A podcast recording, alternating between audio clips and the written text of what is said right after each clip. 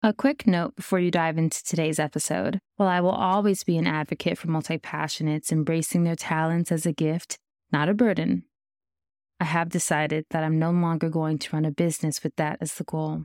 Please note that as you listen to any episodes, any of the offers that I have expressed, especially my coaching program, which I've talked about in many episodes, those are no longer relevant as my business is closing. If you'd like to stay connected, come and find me on LinkedIn. The link will be added across the show notes in all episodes. Be well. I recently published a full case study recapping my year off of social media and how it impacted my life and business. But there's something that did not make it into the case study. And as I was thinking about it, I was like, why did I leave that out? I probably should have included it. So I'm here with yet another bonus episode for you. It's going to be short and sweet, and I'm going to reveal three unexpected things that I learned about myself from being off of social media. If you haven't heard the full case study yet, and especially if you're someone who has been thinking about leaving social media, tinkering with the idea, my case study will give you a lot to consider, so go back and check that out in the previous episode. But for now, here are three unexpected things that I learned about myself. The first unexpected thing that I learned about myself from being off of social media is that I'm a much more private person than I realized. I don't care about sharing intimate details of my day with my community and my audience and my clients.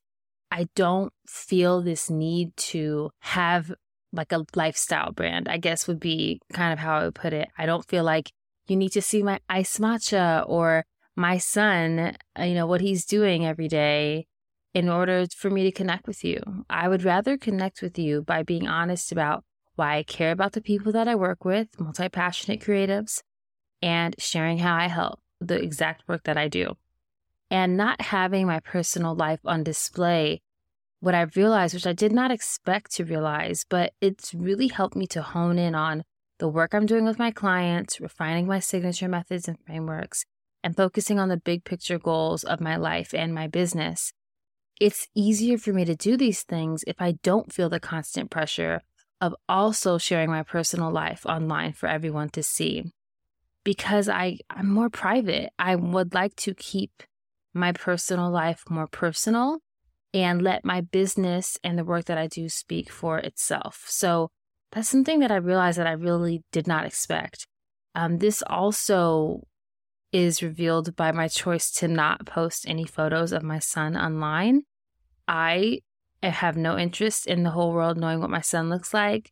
Um, he's absolutely adorable. And if you are a close friend of mine, you know, I text people pictures and we have a private app that we share with family and friends, but I've never posted a photo of my son on social media. And that choice, making that choice, is also something that helped me to realize wow, I guess I'm a little bit more of a private person. And I think that's okay. We sort of live in this society now where it's like, hey, yeah, just put yourself out there. You got to build that no like trust factor and let people see parts of your day and let people see behind the scenes. But also, you don't have to do that. If you're a private person and you'd rather focus on the work that you do and let that be what speaks for itself, that's okay too. So that's something unexpected that I realized. The second unexpected thing that I realized from being off of social media for one year for my first year, because I have no intention of going back, is that I would rather become a better storyteller than a better feed curator. So, yes, I am a more private person than I realized, but I do see the benefit in telling personal stories. And this is a skill that I would like to hone via my long form content, like the emails that I send out to my list articles that I publish, blogs, and podcast episodes. We learn through stories. That's a part of being human. And I like to teach through stories, but I don't know that I have intentionally honed that skill, that craft.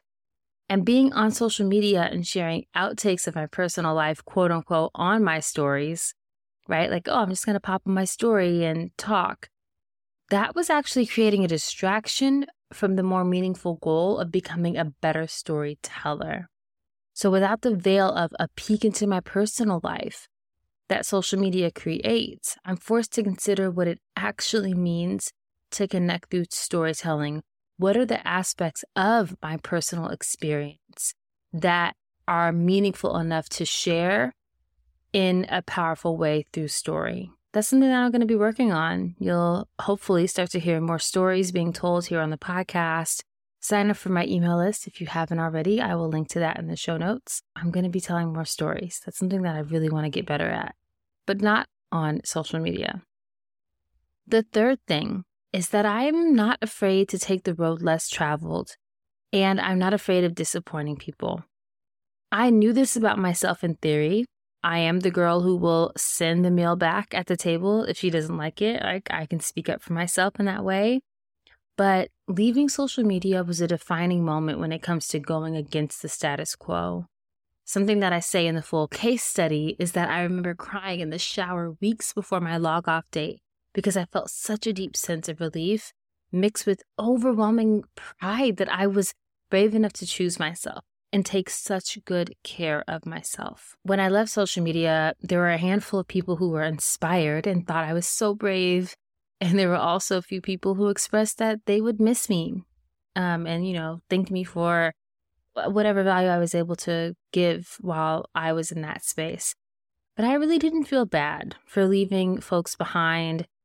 And I realize that in general, I'm someone who honors and respects myself and my needs over and above my desire to keep other people comfortable or to conform.